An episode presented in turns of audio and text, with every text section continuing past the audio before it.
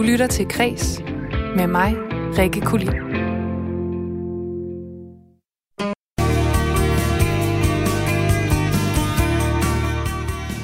Karen Bliksen Museet vil se på Bliksen med nutidige øjne.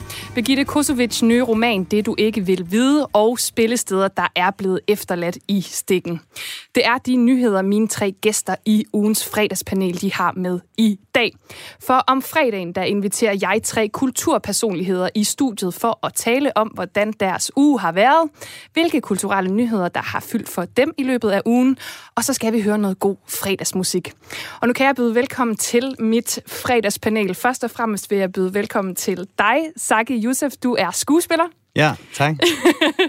og så har jeg også med Peter Vestfald, som er direktør på Randers Teater. Velkommen til dig, Peter. Tak for det. Aarhus sender en hilsen. Aarhus sender en hilsen til København. Ja. Og sidst men ikke mindst, så har jeg Malene Ravn, som er forfatter. Velkommen til. Tak skal du have. Dejligt at se jer alle tre, og høre jer ikke mindst. Og jeg vil gerne øh, byde velkommen med, at vi lige starter med at sige skål, tænker jeg, for det er jo fredag. Så jeg knapper altså lige en øh, øl op her. Og jeg har også gemt min lyd herovre. det er skide godt. Ah.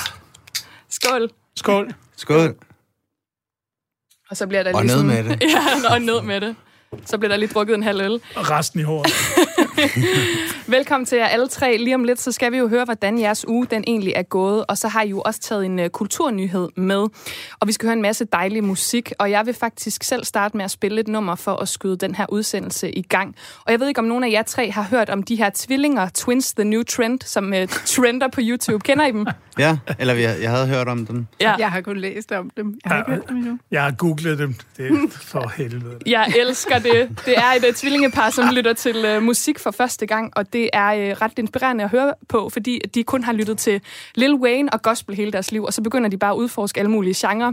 Og et af de numre, som de lytter til for første gang, det er Janis Joplins Piece of My Heart, som de elsker, og det gør jeg også, så jeg tænker, det er en god anledning til at øh, spille det nummer. Så det starter vi altså med. Velkommen til jer, og øh, vi skal i gang lige om lidt, men først Piece of My Heart med Janis Joplin.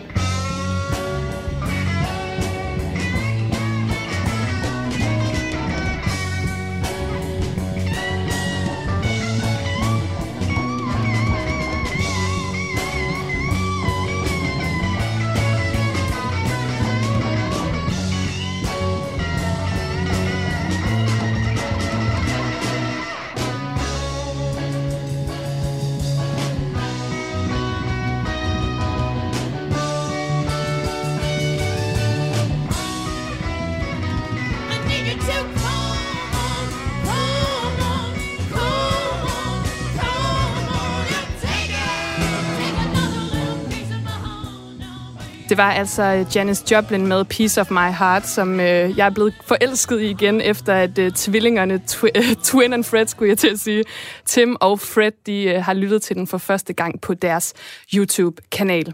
Men nu skal det handle om mine øh, gæster, fordi I har jo alle tre sjovt nok haft en uge, men jeg glæder mig også til at høre, hvordan den uge så har været. Og Peter Vestfald, direktør for Randers Teater, hvad har øh, ugen budt på for dig? Jamen, øh, det har været fuldstændig katastrofalt. altså, det er et godt sted at starte. Ja, jamen, nej, det har, været, det har været det vildeste vilde, fordi øh, da Danmark lukkede ned, lukkede vi jo alt ned. Og så åbnede vi her øh, for 14 dage siden, og hvor vi har haft en, to premiere, og vi har haft en lille festival, og vi har haft 101 små arrangementer rundt i Randers by, og vi har haft en gadeteaterparade, og mine medarbejdere har knoklet som små bæster. Altså, ja. Man var næsten bange for, at de var gået helt ud af form, men det skal jeg fandme da hilse at sige. Det var de De har knoklet som, som hunde, og vi havde premiere på Dronningen af Disen her i Tillykke. lørdags. Tillykke. Ja, tak for det, fordi det var fandme også gode anmeldelser. uh, jeg synes især, at det der med, at, at det lykkedes os at lave en moderne klassiker om den sejeste kvinde, jeg længe har mødt.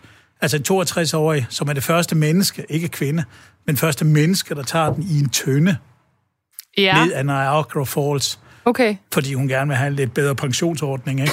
uh, og, og så tænker man her på de her uh, plejehjemsdebatter og sådan nogle ting, der er, og synes jeg, okay, vi er da heldigvis vokset lidt ud af den tid. Ja, altså jeg bliver nødt til at spørge i forhold til det stykke, altså en, en 62-årig kvinde, som sejler ned ad Niagara Falls. Hvordan foregår det med scenografien på teateret? Hvordan har I løst det? Se, ja, det er jo klart, vi har 6 millioner vand inde i salen. Nej, men der har man jo, at der skaber man nogle illusioner. Uh, så vi har nogle fantastisk dygtige, både lysdesigner og scenografidesigner. Så, så du skaber det her rum, og uh, det her er en forestilling for, uh, for børn fra syv år op. Uh, og, og de sidder hver, og har fornemmelsen af, at de sidder i en rutsjebane. Men det handler jo ikke om effekten at være en tynde. Det handler om, hvad der gør, at man tager en beslutning om, om den slags. Det handler om relationer og konflikter og kærlighed. Ikke? Ja. Det gør alt liv. Og det, det er jo det, vi viser, så, de, så, så ungerne og de voksne får den her klump i halsen. Og så, øh, så nævner du jo, at der har været mega meget run på, simpelthen, fordi ja. at øh, I startede igen. Er det noget, der kommer til at sådan flade lidt ud, eller er det bare sådan her, det kommer til at være fremover, fordi I har så meget, I skal nå at indhente? Ja, hvis du spørger om personale, så vil de nok sige nej. uh, nej, nej, det er, vi, er, altså, os på Randers Teater, vi er, jo, vi er jo skabt til at, at lave arrangementer, og vi har virkelig, vi har virkelig været som kører, der har været i en stald, ja. altså hele vinteren, og vi er kommet ud nu, og, og der er virkelig gang i. Vi har premiere på Forræder om en uge, uh, også et, et helt nyt skrevet stykke uh, omkring, hvad det vil sige at tage i krig for det forkerte hold, ikke? Altså, uh, de her unge danskere, der tog de troede, de var helte, når de tog med tyskerne i krig ved den russiske front. Øh, stærk tobak. Øh, så, så vi har tre-fire produktioner i gang hele tiden, og vi har et repertoire, og vi har gæstespil. Og det i sig selv, min organisation er jo givet til det her aktivitet. Men når vi så har alle regler, og vil du komme efter mig skemaer nu efterhånden omkring covid og corona og, og regulativer, det er jo add-on på det hele. Ja, og jeg, altså, jeg kan godt høre, at der er gang i den lige nu, og jeg tænker egentlig også, nu, nu sidder vi her i studiet alle sammen, øh, dog nogle af os hver sit sted. Altså har I, I det ikke også lidt som om, vi kører ud på græs lige nu? Altså jeg føler meget sådan, at, at sommeren på en eller anden måde er, hvad skal man sige, kommet til et punkt, hvor nu kan folk godt tage ud igen, uden at være dødsens bange hele tiden. Ja. Jeg ved ikke, hvordan I har det, I to andre. Altså, jo, oh, undskyld. Må nej. jeg lige sige en kort, fordi ja. der er faktisk lavet en undersøgelse af Gallup omkring teateren. Det er lige kommet så breaking news, da, da, da. Men øh, folk føler sig rigtig, rigtig, rigtig trygge i teater.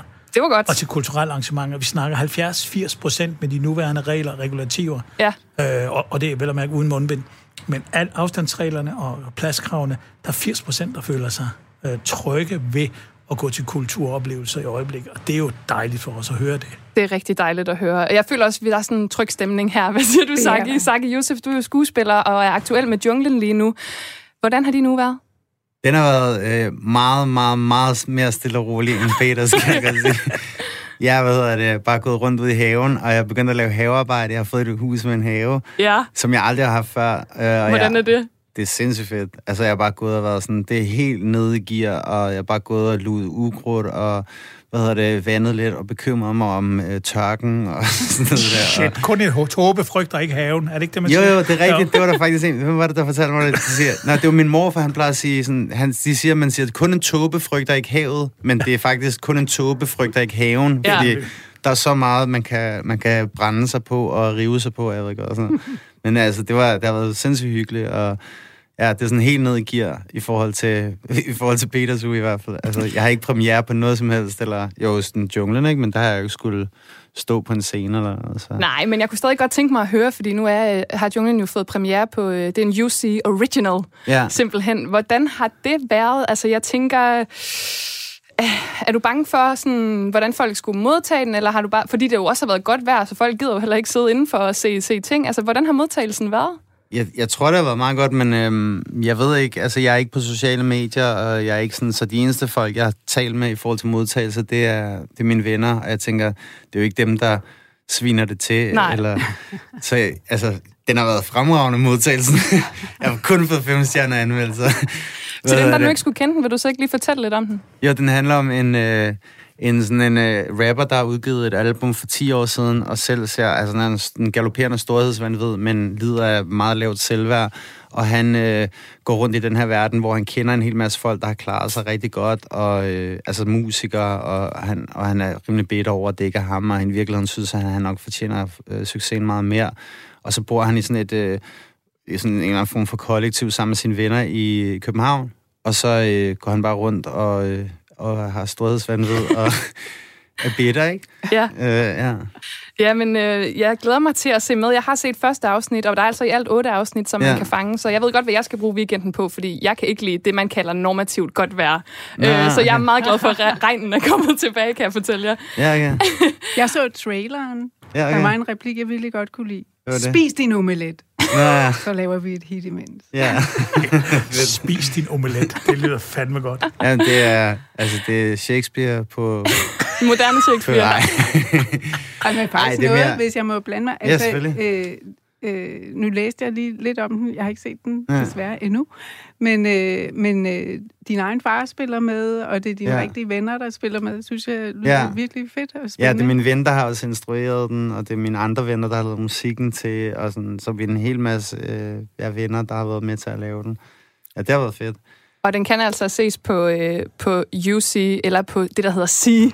Mm. Det er lidt svært at fi- finde rundt i de der ting nogle gange. Men det er altså junglen, som øh, du er aktuel med lige nu, og så med haven selvfølgelig, som Ja. øh, vi holder os opdateret på i løbet af programmet. opdateret på, hvornår jeg begynder at smide nogle grøntsager på markedet. Ja, præcis. Det Ja, eller også sætter junglen op i Randers, for fanden. Oh, Det er det, ja. det kan, vi sagtens, det kan vi sagtens finde ud af. Ja. Som, som hørespil.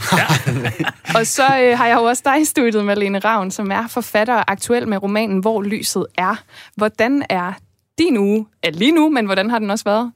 Jamen, den har faktisk været endnu mere stille end øh, både Peter og Sakis uge, tror jeg. Men også lidt farlig. Jeg har plukket rigtig mange brumbær. Det er, Det er faktisk sæson. Det- Det, er sæson. livsfarligt og Ja. ja. fantastisk. Mm. Mm. Jeg har været i sommerhus, øh, hvor jeg, øh, jeg har brugt tiden på at plukke brumbær og bade og fjerne de museli, min kat har afleveret hver morgen. I morges var der tre. Det var noget af en finale. Øh, og ellers så har jeg brugt tiden på at... Øh, Ja, to ting faktisk. Det ene er, at jeg er begyndt at skrive på mit foredrag om min bog, som øh, jeg skal til at holde foredrag om her i efteråret. Og øh, så arbejder jeg på en øh, lydfortælling, som er en del af en masterclass, som Gyldendal, mit forlag, afholder, hvor vi er, jeg tror, de har samlet 12 forfattere, og så bruger vi et år på at arbejde med at skrive direkte til lyd, i stedet for at tænke papirbog, så øh, arbejder vi med lyd og inspireret af forskellige undervisere. Det er jo ret interessant. Altså, nu Super står vi jo og laver radio lige nu, så jeg er jo ret glad for det auditive, men det er jo interessant, når det skrevne ord også altså, kan fungere på lyd, eller måske bliver noget andet, fordi man også arbejder med, med lyden i romaner, for eksempel. Altså til lydbøger og sådan noget, tænker jeg. Ja, det gør man også. Jeg har selv indlæst alle, øh, alle mine fire romaner, Ja. øhm, og er virkelig glad for at indlæse selv. Jeg synes, det giver noget, noget andet, men det er også faktisk sådan lidt blufærdigt. Jeg synes faktisk, det er sådan lidt creepy at være helt inde i øret på folk. det, er jo, det er jo creepy nok at skrive en roman, som folk skal læse. Ja. Men det der med også at være inde i hovedet på folk med sin stemme, det synes jeg er ret specielt. Men her der arbejder vi altså med det øh, fra starten. Ja, og så ved jeg jo, du er ved at researche til en ny roman, som kredser om et ret interessant emne. LSD. Ja, det er jeg også i gang med. Det var tre ting. ja. Ja, ja jeg, jeg tror, nu det er jo meget nyt, men øh, jeg tror, min næste roman skal handle om LSD, som jeg desværre ikke har prøvet selv. Men det kan jeg jo spørge jer to andre Endnu? i studiet. Jeg hører meget gerne ja, oplevelser. Peter og Saki, har I noget, I kan byde ind med der? Altså, jeg, jeg prøvede første gang, da jeg var 14, tror jeg. Er det rigtigt? Full disclosure, in the radio, coming clean. Men øh, ej, jeg har prøvet jeg et par gange. Men, øh, Det kan være, at I lige skal snakke sammen så efter udsendelsen. du ser bare til, hvis du Ja, skal have nogle noter. Jeg Ja, kan huske, jeg, meget jeg, var, jeg var vel samme alder, der prøvede jeg noget pot, men så faldt jeg i søvn, og så hende den søde, hun var gået, da jeg vågnede op, så tænkte jeg, hvor fedt er det? Ja. Altså, ikke? Ja, det Så er- hellere have lidt tømmer med, med, en øl eller to, eller en gin og tonic, er det jo blevet til på mine ældre dage, ikke? Men I, I skal se, øh, der er sådan en Netflix-serie, der handler om øh, drugs, øh, hedder den. Jeg tror bare, den hedder Drugs, tror jeg. Men i hvert fald, hvor der er sådan en øh, kvinde, der tager ud og taler med alle mulige forskellige, om alle mulige forskellige stoffer, om blandt andet om LSD, og hvordan at det til at starte med jo blev startet af sådan, det var sådan en ægtepar, øh, der, hvad hedder det, der øh, brugtes til at forske i øh, medicin til, altså sådan psykofarmika, eller medicin til folk, der havde psykiske problemer, eller sådan bevidsthedudvidende, øh, at du ved, altså hvad kan sindets krænkelkroge, og alle sådan nogle slags ting. Det var ligesom ikke lidt stof, der blev lavet til, at, øh, at man bare skulle sådan feste og have det mærkeligt. Øh. Altså, jeg må bare sige, at jeg elsker allerede det her fredagspanel. Vi er virkelig kommet øh, mange steder hen Men allerede. hvis jeg lige må sige, fordi der er jo en dansk film på vej af Vinterberg, der hedder Druk, ikke? Ja. hvor der er fire mænd, der har besluttet sig for, at en halv promille, det må være rimeligt i, hvilken- i, i, i sin nultilstand. Og de går så op. Ja, det Øh, stikker af for dem, tror jeg. Ja, jeg tror ikke helt, at det holder i længden, det der. Men de har det nok sjovt, indtil det går galt. Ja, men det er jo klassisk vinterbær. Det skal helst, helst ikke føles så for behageligt i Nej, hvert fald. nej, nej. Men jeg vil gerne gøre det behageligt for jer i studiet, så jeg tænker lige, at vi skåler en enkelt gang og siger god fredag, fordi øh, lige om lidt, så skal vi altså høre den nyhed, som I hver især har taget med. Så først skål. Skål. Skål. Se, hvilket forhold vi har til alkohol, ikke? Det er jo også et Jeg kan stof. sige, at mine er Skål, alkoholfri. her skal vi sidde i studiet og I vand. drikke og sådan noget der. Jamen, jeg sidder alene, og jeg har 18 øl her, så de, jeg regner med, at det skal holde i hvert fald 3-4 timer. Det er skide godt. Nå, nu skal vi altså til den første nyhed, som mine gæster har taget med. Du lytter til Kres med mig, Rikke Kulin.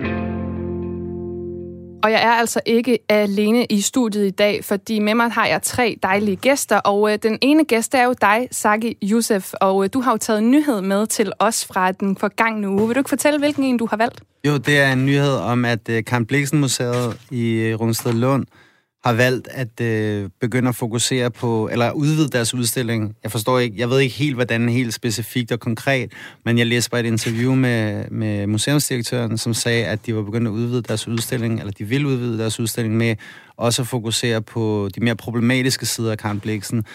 Øh, og hende, både hendes forfatterskab, men, men altså sådan i forhold til racisme, koloni, kolonialisme og den her slags ting, som øh, jeg synes var spændende, fordi jeg tænkte, det er noget, jeg ofte har tænkt på, for eksempel i forhold til Karen Bliksen, jeg har tænkt sådan, det er sjovt, at det har ikke rigtig været en del af samtalen. Altså en ting er, at hun er en fan- fantastisk forfatterinde og en stærk kvinde i en tid, der var domineret af mænd og de her slags ting, som hun stadigvæk er. Hmm. Øh, men, men hele det her med, at hun også var en del af en kolonimagt, og hun, altså, hun havde sorte tjenestefolk øh, på, øh, på et tidspunkt, hvor det ikke var altså under helt frivillige kår, kan man sige, og sådan nogle slags ting. Og hun havde nogle sygt problematiske udtalelser. Og det synes jeg bare var spændende, at de begynder at kigge øh, mere nuanceret på, på sådan en som hende, som er totalt national ikon. Ja, og det er jo, kan man sige, også en tendens lige nu, at mange øh, museer ligesom genovervejer, hvad de egentlig har i udstillingen. Altså Nationalmuseet har jo også ændret i deres øh, udstilling om det om Arktis, hvor de blandt andet har udskiftet navnet Eskimo øh, med Inuit, som de kommer til nu her. Så der sker jo noget lige nu. Mm. Jeg kunne godt tænke mig at høre, øh, jeg kan starte med dig, Malene Ravn. Øh, synes du, det er en positiv ting, at øh, museerne, de ligesom, øh, hvad kan man sige, tager historien til, til genovervejelse og forsøger at tilpasse til, til den tid, vi nu er i, og give nye informationer til folk, der måske ikke vidste de her ting? Det synes jeg helt sikkert. Jeg synes, det er på høj tid. Og jeg synes, det er meget klædeligt af Karen Bliksen Museet at gøre det.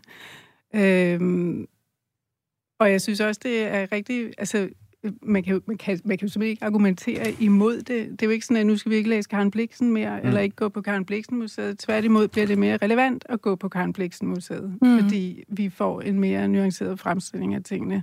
Og måske også forstår den tid, hun var i bedre, i stedet for bare at disse hende, når vi læser hende. Mm. Så øh, kan det måske blive mere nuanceret. Øhm, og det synes jeg, der er på høje tid, øh, ikke mindst med Karen Bliksen. Mm. Hvad siger du, Peter Vestfald? Er du enig i det? Øh, ja, selvfølgelig er det. Det er et enigt panel. Super. Jamen, vi går hjem. Men, øh, men der er jo, altså, vi skal, jamen, prøv at høre, vi skal jo passe på, at vi ikke censurerer vores fortid. Mm. For hvis vi censurerer vores fortid, så forstår, kommer vi ikke til at forstå den.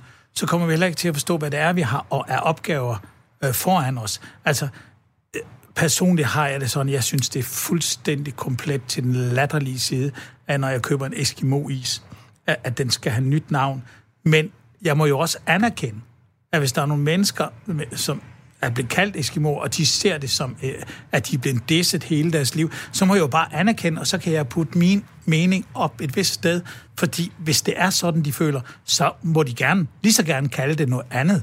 Jeg tror egentlig, at Altså, jeg havde en samtale med mine venner, hvor vi talte om det her med, at for eksempel ligesom i, i USA, så ændrer man for eksempel Redskins, så problematiserer man, at der er et fodboldhold, der hedder Redskins, eller hvad hedder det, eller man snakker om statuer. Og så talte vi om, at problemet er måske mere end statuen eller navnet, så ja. måske mere, at man ikke har en samtale om, hvad skal man sige, øh, altså for eksempel Hitler. Hvis der nu var statuer af Hitler overalt, men at vi alle sammen var i folkeskolen, fra vi var helt små, havde vi haft de her samtaler, hvor vi fik at vide, hvilken forfærdelig fyr Hitler han var, og hvilket forfærdeligt regime det var. Og det var vi velvidende om altså, så ville det ikke være lige så problematisk, at der var de her statuer, hvis I forstår, hvad jeg mener. Det ville stadig være underligt, at man havde monumenter til ære for Hitler, men det ville ikke være lige så problematisk. Problematisk, det synes jeg i hvert fald desværre er nok det der med, at Eskimo, eller hvad har vi lært om, for eksempel Karen Bliksen, eller Danmarks kolonihistorie, eller hvad hedder det, i skolen, i folkeskolen. Jeg, jeg har aldrig hørt noget om Danmarks kolonihistorie, at vi havde ligesom, vi havde kolonier, vi havde, altså vi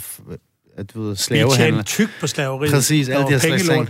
Ja. Ikke? Og det synes jeg er, hvad hedder det, og det synes jeg egentlig er det mere sådan primære øh, issue, hvis man kan sige det på den måde. Ja. ja, det kunne jeg godt tænke mig at høre lidt mere om, fordi jeg står også her og tænker, øh, det er faktisk noget, jeg er blevet bevidst om her, altså inden for det seneste år nærmest, hvor lidt vi lærte om de her ting i folkeskolen, og hvor meget, hvis vi så lærte noget, det ligesom bare et perspektiv på, hvordan var det så at være øh, plantageejer eller lignende, hvor vi aldrig ligesom fik, hvad kan man sige, det store, brede perspektiv.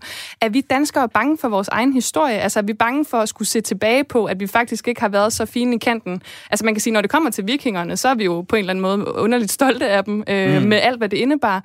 Men i forhold til vores egen måske kolonihistorie, hvad, hvad tænker I om det? Er vi simpelthen bange for at tage tyren ved hornene og anerkende, at vi har måske, eller ikke måske, ikke, det er har engang, Du behøver ikke engang gå tilbage så langt tilbage som kolonihistorien, altså krigstiden. Ja. Altså, man har jo nogle gange indtrykket af, at... Øh, at stort set hele Danmark var modstandsfolk, øh, og i virkeligheden drejede det sig jo måske om 500 mennesker, ja, eller, et ja. eller, andet, eller 2.000, eller et eller andet, altså, og det var hele Danmark, der var aktiv i at, at hjælpe jøder over grænsen til Sverige.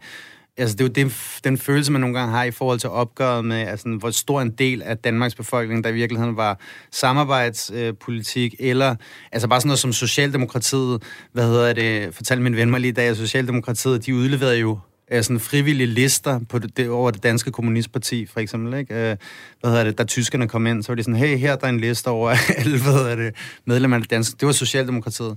Hvad hedder det?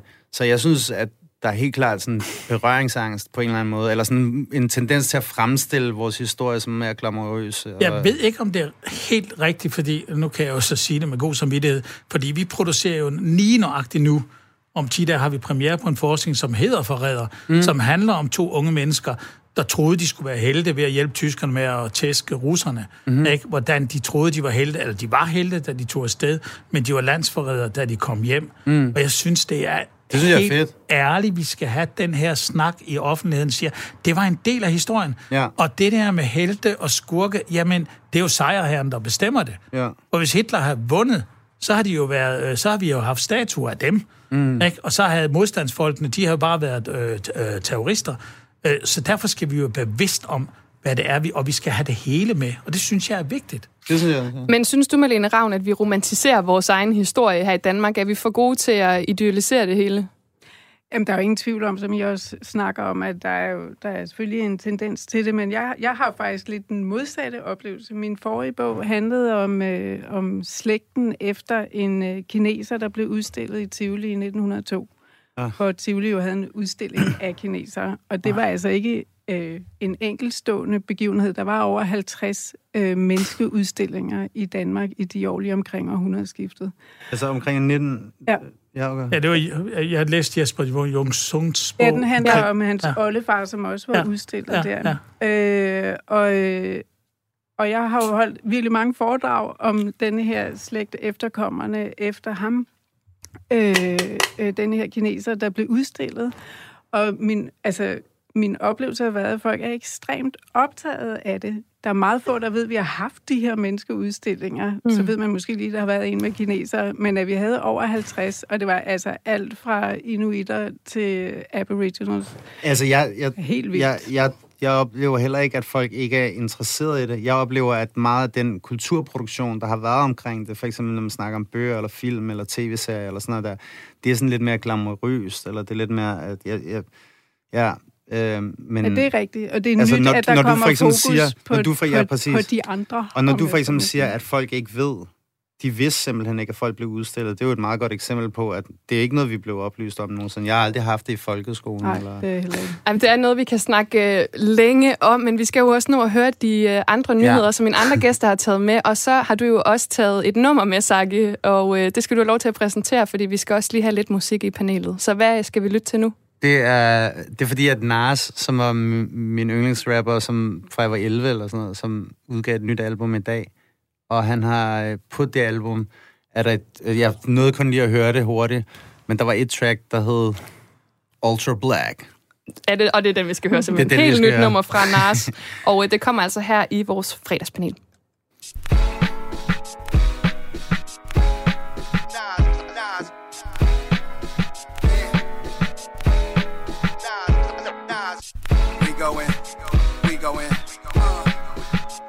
Pants poster sag. We going ultra. Yeah. We going ultra black. I got a toast to that. We don't fold the crack. We going. Occasion we rose to that, fuck on postal. We going ultra black, watching the global change, hop in the coldest range. Hit boy on the beat, this shit poster slap. We going ultra black, we going, we going. We going Rhythm and blues, pop, rock, soul to jazz, to my toes attack. How I look being told, I'm not supposed to brag. Nobody fault, I tell the truth, I know it's facts. We ultra black, gray stone, skin tone, but multi that. Multiple colors, we coming all shades, mocha black. Except where I'm at and not fight me on it. Emotional stares like I might be wanted. Pitch black like the night, I'm ultra black. Said for the sun, reruns, jokes are black. Oh yes, oh yes, God bless success. We going ultra black, like the S is fast. Talk with a mask on, the freshest breath. African black soap, caress the flesh. Superfly the Mac, sitting fly in the lack. Take the boat on the water, history talks with my daughter. My son will be my resurrection. Constantly learning lessons. I never die, you get the message. I hope you be better than I. Life's precious. Two stepping. Sometimes I'm over black, even my clothes are black. Cash money with the white tee and the soldier rag. We going ultra black, unapologetically black. The opposite of Doja Cat, Michael Black's in black. We going ultra black, I got a toast to that. We don't fold the crack. Occasion we rose to that, fuck on postal. We going ultra black, watching the global change, hop in the coldest range. Hit boy on the beat, this shit poster slap. We going ultra black. We going, we going. We going ultra black. Raiders Oakland hat. I smoke to that. Pre-rolls and yak, what's the results to that? C notes and bags. She knows I'm classy like I'm Billy D. Williams. Go ultra black. Isaac Kennedy films, penitentiary too. Black like out in the loop. Black don't crack, it's like the fountain of youth. The coach is black, like Iman, she beautiful, going ultra black. To Africa, you say go back. I stay pro black, my Amex black. Black like cornrows, afros, black like cat, black ball from the Super Bowl. Colin, holla notes, I can't go for that. Motown Museum, Detroit, I'm ultra black. Det var altså øh, Nas featuring Hitboy med det spritnye nummer Ultra Black, som altså Saki Yusuf havde valgt her i mit fredagspanel. Og øh, nu skal vi altså videre til den næste nyhed. Du lytter til Kres med mig, Rikke Kulin. Og øh, vi springer direkte videre til dig, Peter Vestfald, som er direktør for Randers Teater. Hvilken nyhed har du øh, taget med til fredagspanelet? Jamen, jeg har valgt øh, det her omkring... Øh, hvad fanden var det nu? Der var jo en hel masse kloge ting, også om Obama og, og flere unge på museet. Men jeg, jeg har lidt valgt det her med, med, med, med overskriften, der hedder Spillestederne er ladt i stikken igen. Ja, det lyder altså, i hvert fald som om, der er fedt, altså en form for spillested udenfor i Aarhus lige nu. Jo, jo, der, vi har masser af dyt. Der er fredagskoncert. Ja, det tror jeg. Spillestederne er ladt i stikken igen. Vil du ikke fortælle, hvorfor du har valgt den øh, nyhed, og hvad den egentlig går ud på? Jo, men jeg har jo valgt den, fordi at øh, det er jo en, øh, en rigtig, rigtig svær diskussion, fordi jeg synes, at det der med at lade i stikken igen, det, det, det er nok voldsomt, fordi jeg tager det ikke personligt, at vi, at, at vi ikke er blevet åbnet mere. Som sagt, nu er der lige lavet en undersøgelse af, at folk er meget, meget trygge ved at komme ind. Fordi jeg synes ikke, at vi lader de stikken igen. Det, som vi mangler, det er måske nogle, nogle, nogle flere informationer. Nu, nu er jeg en af de, de forkælede i klassen, så jeg kommer ikke til at høre mig klynke, fordi vi, vi, er, vi, vi er statsstøttet, og vi har en rigtig god økonomi til at kunne gå igennem det her. Det, vi skal nok klare det. Men der er rigtig mange af de små spillesteder især. Men, men den her bevidsthed om, at vi skal åbne, for publikum ønsker faktisk ikke, at vi skal åbne ret meget mere, siger undersøgelsen. Men, men det der med at have en vidshed, hvis man ikke åbner, hvad, hvad, hvad gør vi så? Og det, det synes jeg nok, at, at det eneste sted, jeg måske vil sætte rigtig hårdt ind i forhold til ministerierne og sådan ting, ikke? det er den der med den her korte plan. Fordi ligesom det ikke skal komme bag på nogen, man skal bruge toiletpapir, når man går på tønden, så, så burde det heller ikke komme bag på en, hvis de samme regler fortsætter. Øh, så derfor sige, hvis vi fortsætter med at tvangslukke de her spillesteder, så vil der være nogle hjælpepakker, alle det vi har nu, eller vi, vi, vi skal nok holde hånden under jer. Fordi den sikkerhed og tryghed i, tror jeg, vil hjælpe rigtig mange mennesker, fordi det er uvidsheden, der slår dem ihjel.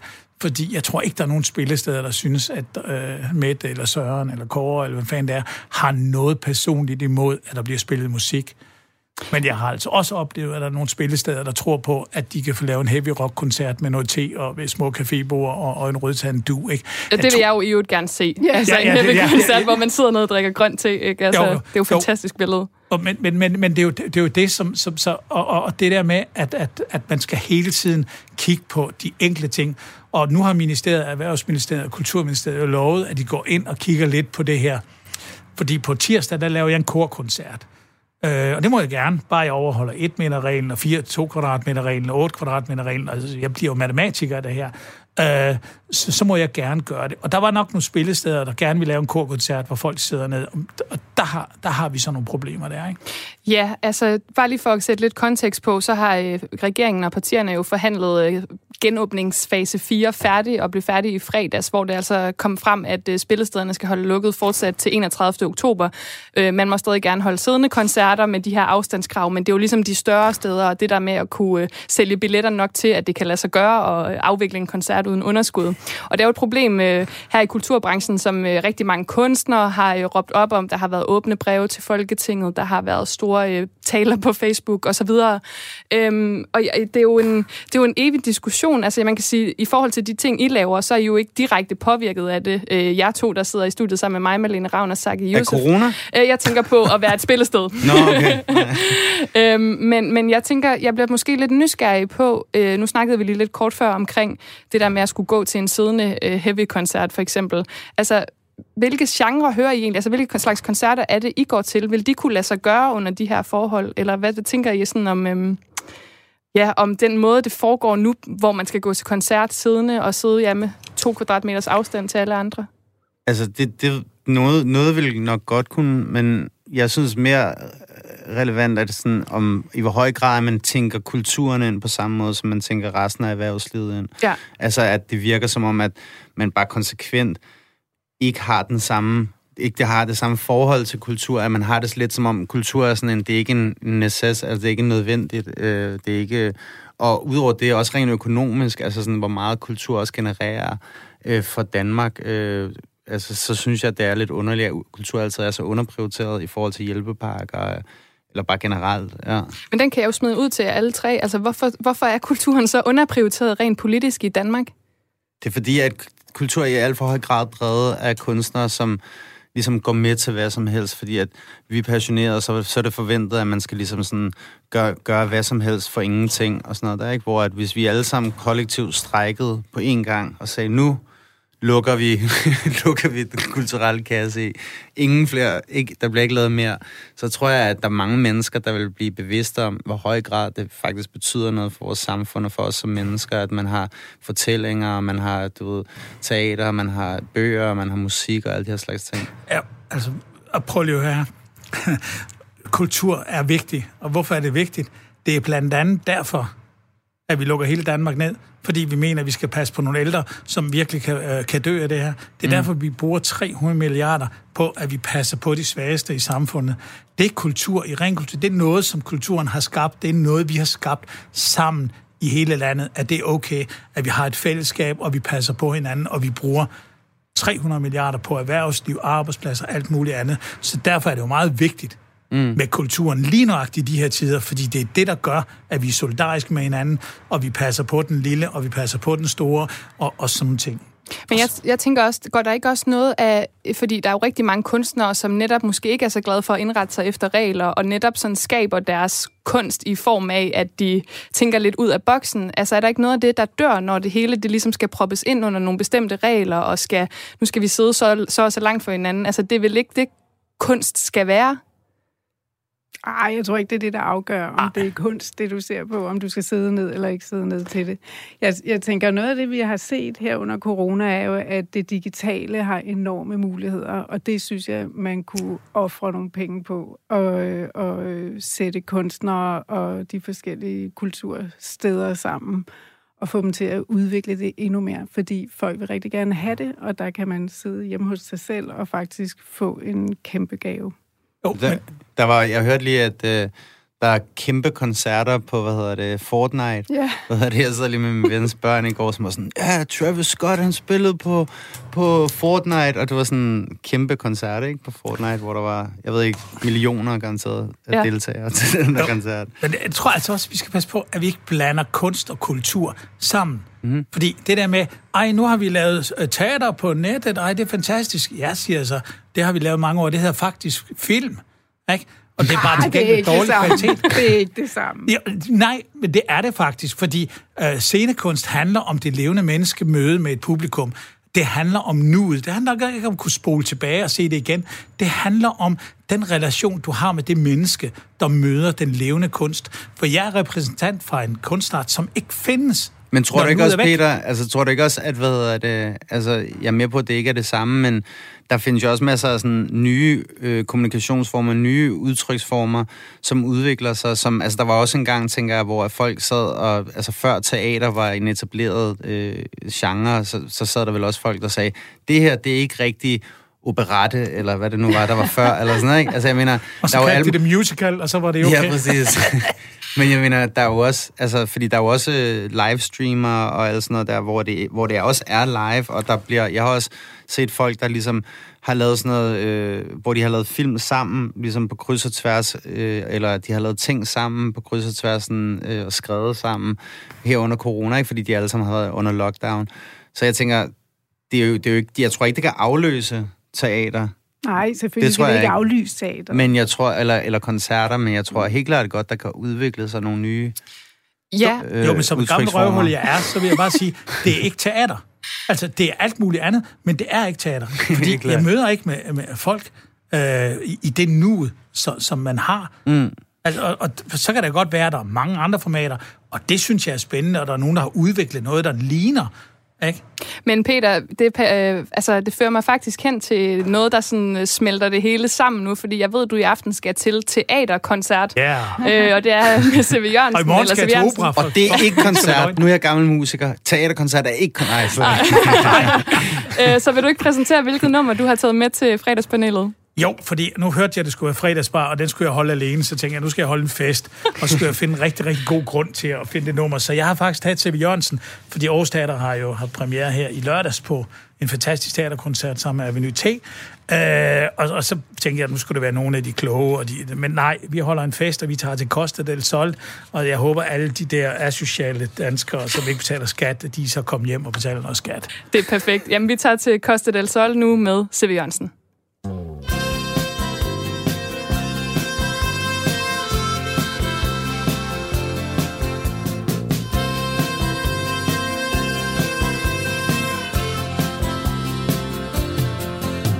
Når solen den forsvinder fra de hjemlige himmelstrøg, ja, så forsvinder jeg også. Sydpå til Spanien og mit luksus eksil for at tage mig som min tosse på koste. del Sol, hvor solen den danser.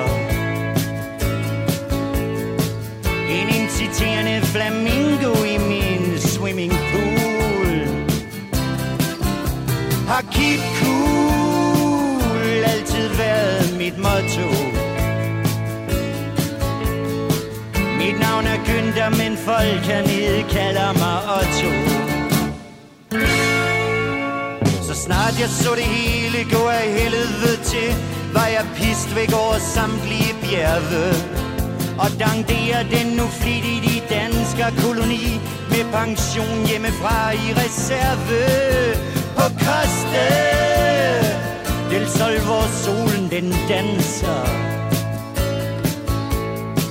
En inciterende flamingo i min swimming pool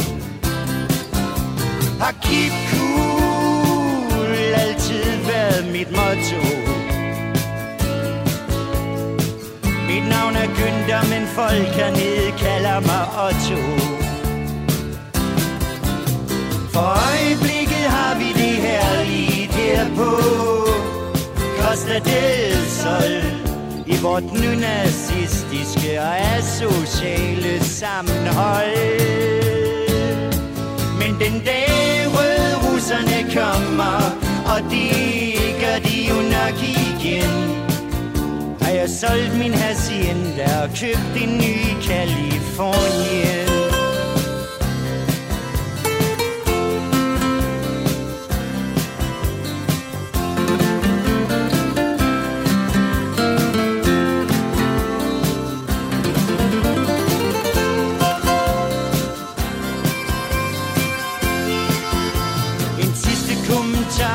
Fra skulle lige være den, at der fyre var en visionær klasse.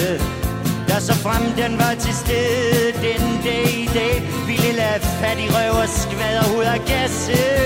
På koste. del Sol, hvor solen den danser. En inciterende flamingo i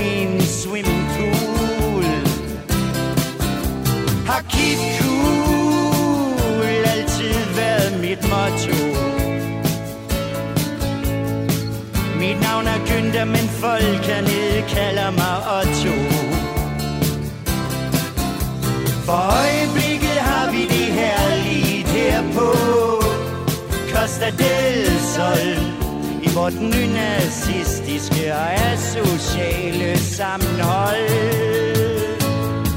Men den dag røde russerne kommer, og det gør de jo nok igen, har jeg solgt min hacienda og købt en ny Kalifornien. Det var altså øh, C.V. Jørgensen med Costa del Sol, valgt af Peter Vestfal her i fredagspanelet. Og så skal jeg lige have de sidste fem sekunder med sådan der.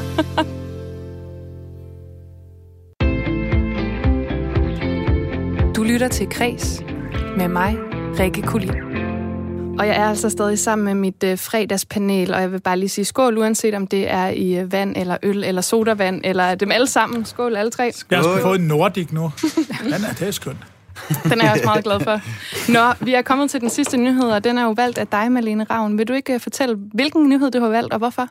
Jo, jeg har valgt øh, Birgitte Kosovits nye roman, øh, en dokumentarroman, som hedder Det, du ikke vil vide, som øh, ligesom mine egne bøger handler om familie.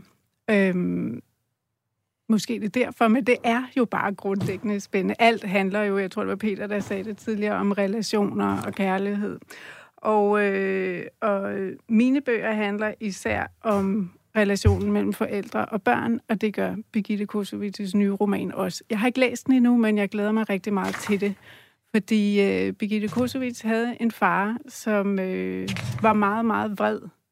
Og øh, det var en vrede, som han nød at lade gå ud over sin familie og det har selvfølgelig givet hende en lidt speciel opvækst, og det skriver hun om. Hun skriver også rigtig meget om sin familiehistorie, både på morens og farens side. Moren var fra Amager, og hendes far var fra Jugoslavien. Og øh, det øh, med familien er selvfølgelig spændende. Det med det historiske. Der kan være årsager til, at folk er, som de er, men det er jo ikke hele øh, grunden. Man har også et valg, og hendes far vælger altså at bruge den her vrede mod sin familie. Og det skal man jo forholde sig til som datter. Og det, hun, hun øh, formår at gøre i den her roman, og som jeg glæder mig helt vildt til at læse, det er at løfte ud over det private og ind i sådan et større samfundsspørgsmål. Nemlig om vi skal, hvor meget man egentlig er villig til at ofre for at bevare sin fred, og, øh, eller hvor meget man skal ofre øh, for at øh, øh, bevare sin frihed. Altså, hun bruger eksemplet med angrebet på Krudtønden for nogle år siden, hvor hun selv, hun er jo en fortaler for ytringsfriheden, men hun lukkede ned efter det i en lang periode, fordi hun simpelthen blev så bange. Og, øh, og det har fået hende til at overveje, også med udgangspunkt altså i hendes egen opvækst og hendes relation til faren, som hun ikke så i mange år. Altså, okay. Nej, fortsæt, undskyld, jeg skal bare forstå, ja, hvad, hvad det ja. nu... Ja. Nej, men det her med den danske bløde kultur, hvor vi taler om tingene, når det ramler sammen med vold og terror, hvad, hvad gør vi så? Øh, bøjer vi nakken for at bevare øh, mm. freden, eller, eller kæmper vi øh, for, for for eksempel ytringsfriheden, eller vores frihed øh, med den fare, det nu indebærer? Hvor meget er man villig til at ofre for sin frihed? Altså, jeg har rigtig... Nu er det måske bare mig, men jeg har det sådan jeg har overhovedet ikke læst bogen overhovedet. Nu taler jeg bare ind i det, du siger. Og jeg synes, at øh, jeg har rigtig svært ved at se den her danske bløde kultur de sidste 20 år, for at være helt ærlig. Ja, men det er jo altså, jeg synes, det har været meget blevet... hårdt mod hårdt de sidste 20 ja, år. fra alle sider. Ja, altså, jeg synes egentlig ikke, at den der fortælling om, at vi var sådan nogen, der bare, hej, velkommen, og sæt jer ned, og super lækkert, I er her. Ja, ja, sådan var det måske i 70'erne eller et eller andet, men, men det har ikke været sådan, mens jeg har levet. Nej, men det kan jo være en, en vold fra mange sider, og en terror mm. fra mange sider. Vi har også en statsminister, der kommer med nogle temmelig krasse ytringer i mm. de her dage. Mm. Øh, og det er det her med, hvor det er jo ligegyldigt, hvilken side vi taler fra. Det er ikke for at splitte op mm. i, øh, i, i et dem og et os. Jeg mm. taler om værdier. Ja. De værdier, man øh, personligt føler, man står for, og man gerne vil leve i mm. øh, og dele med andre mennesker. Øh, hvor meget tør man øh, gå i kamp for de værdier? Mm. Altså, det kan jo både jo. være psykisk og fysisk. Men man mm. tør, altså det, det handler også om ture at tage sine egne holdninger til revision. Altså fordi, øh, når vi snakker om ytringsfrihed for mit vedkommende, så er, er jeg faktisk øh, arbejder med et ord, jeg kalder ytringsansvar. Mm. Det og hvad indebærer det? Det indebærer, at jeg har øh, ansvar for det, jeg ytrer. Det vil sige, hvis jeg kalder min nabo et røvhul hver morgen, han kører på arbejde, så, så har jeg et ansvar for det. Jeg har ytringsfrihed, jeg har retten til at gøre det, men, men jeg behøver ikke nødvendigvis at gøre det. Men jeg har også et ansvar for at ytre mig, hvis der er noget, der er forkert. Hvis jeg oplever uretfærdigheder og sådan nogle ting. Så den der, der ligger i ytringsansvaret. Øh, og, og når nogle klaphatte har et eller andet idé om, at det er ytringsansvar at brænde en eller anden bog, eller sådan ting, det ser jeg ikke som del af ytringsfriheden. Jeg ser, det er et misbrug af det, hvis vi skal bevare det, vi gerne vil vi har ansvar for at ytre os både negativt og positivt og sådan ting. Men, øh, men jeg synes, det er interessant det her med, hvad er det, vi gerne vil bevare? Fordi du startede med, det, med at sige det her, Malene Ravn, med vores bløde danske kultur. Men tidligere, der talte vi jo lidt om, at vi faktisk ikke har været særlig gode til at omfavne den del af vores historie, der har været voldelig mod andre mennesker. Så mm. altså, findes den her bløde kultur egentlig ja. overhovedet? Ja. Nej, undskyld. Jo, konfliktskyheden øh, findes der. Det, ja, det, det gør den. Ja, altså, konfliktskyheden findes, men jeg tror også, der findes en stor vilje til, at, at, til dialog. Mm. Og, det, og, og det, nu har jeg jo heller ikke læst bogen, altså, nej, nej. så jeg siger bare, at det er en nyhed, som jeg er rigtig interesseret ja. i ja. selv. Øhm, øhm, men og jeg er helt enig med dig, Saki, i, at stemningen i Danmark har været anderledes i de sidste 20 år. Og det er slet ikke, fordi jeg siger, at der er en side eller noget, øh, fordi jeg tror, det gælder alle. Mm. At alle føler sig lidt presset. Og, og jeg er helt enig med dig, Peter, i, at vi skal jo netop... altså, vi, vi skal jo have dialog. Og det er jo, når dialogen er truet, man kan blive bange. Ja. Øh, og, det, og det er bare jeg taler... Øh, nu har vi jo ikke tid til det. Nej, jeg har en personlig historie. Det kan vi tage et andet radioprogram, som gør, at jeg kender den angst for at, at ytre sig. Og jeg har selv øh, bøjet nakken indtil nu. Så jeg synes faktisk, det, og det tror jeg, der er mange mennesker, der oplever.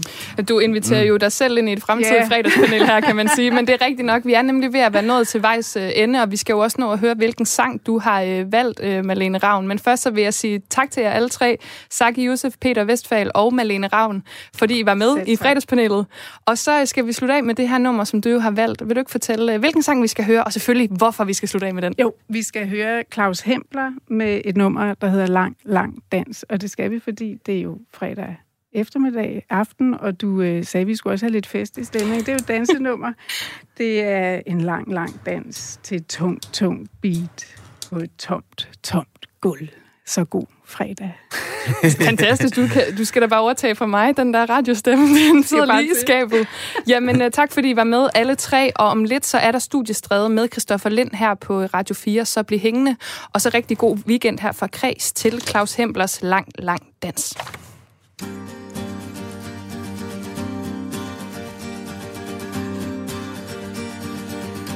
Jeg talende vandfald bare glem, hvad jeg siger. Det, der kommer fra mig Kan du få for en tiger. Halvkvæd viser Om VIP's, jeg har mødt. Jazz-anekdoter Fra før du blev født dig ikke den drøm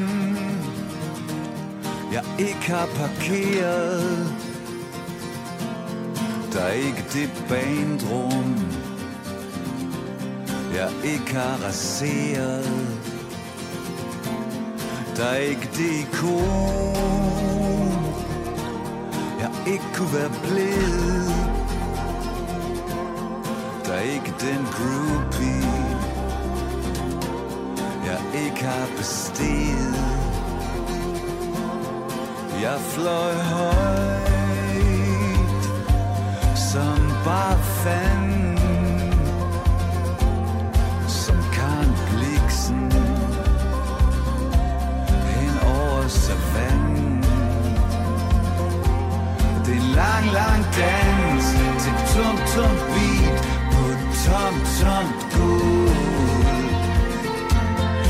tynd, tynd tråd På dybt, dybt fald i et sort, sort hul. Til den bruneste bodega. Til en pils og en lammer. En skive og en dartpil Der ikke rigtig rammer. Vi nægter kunne hjem promillen er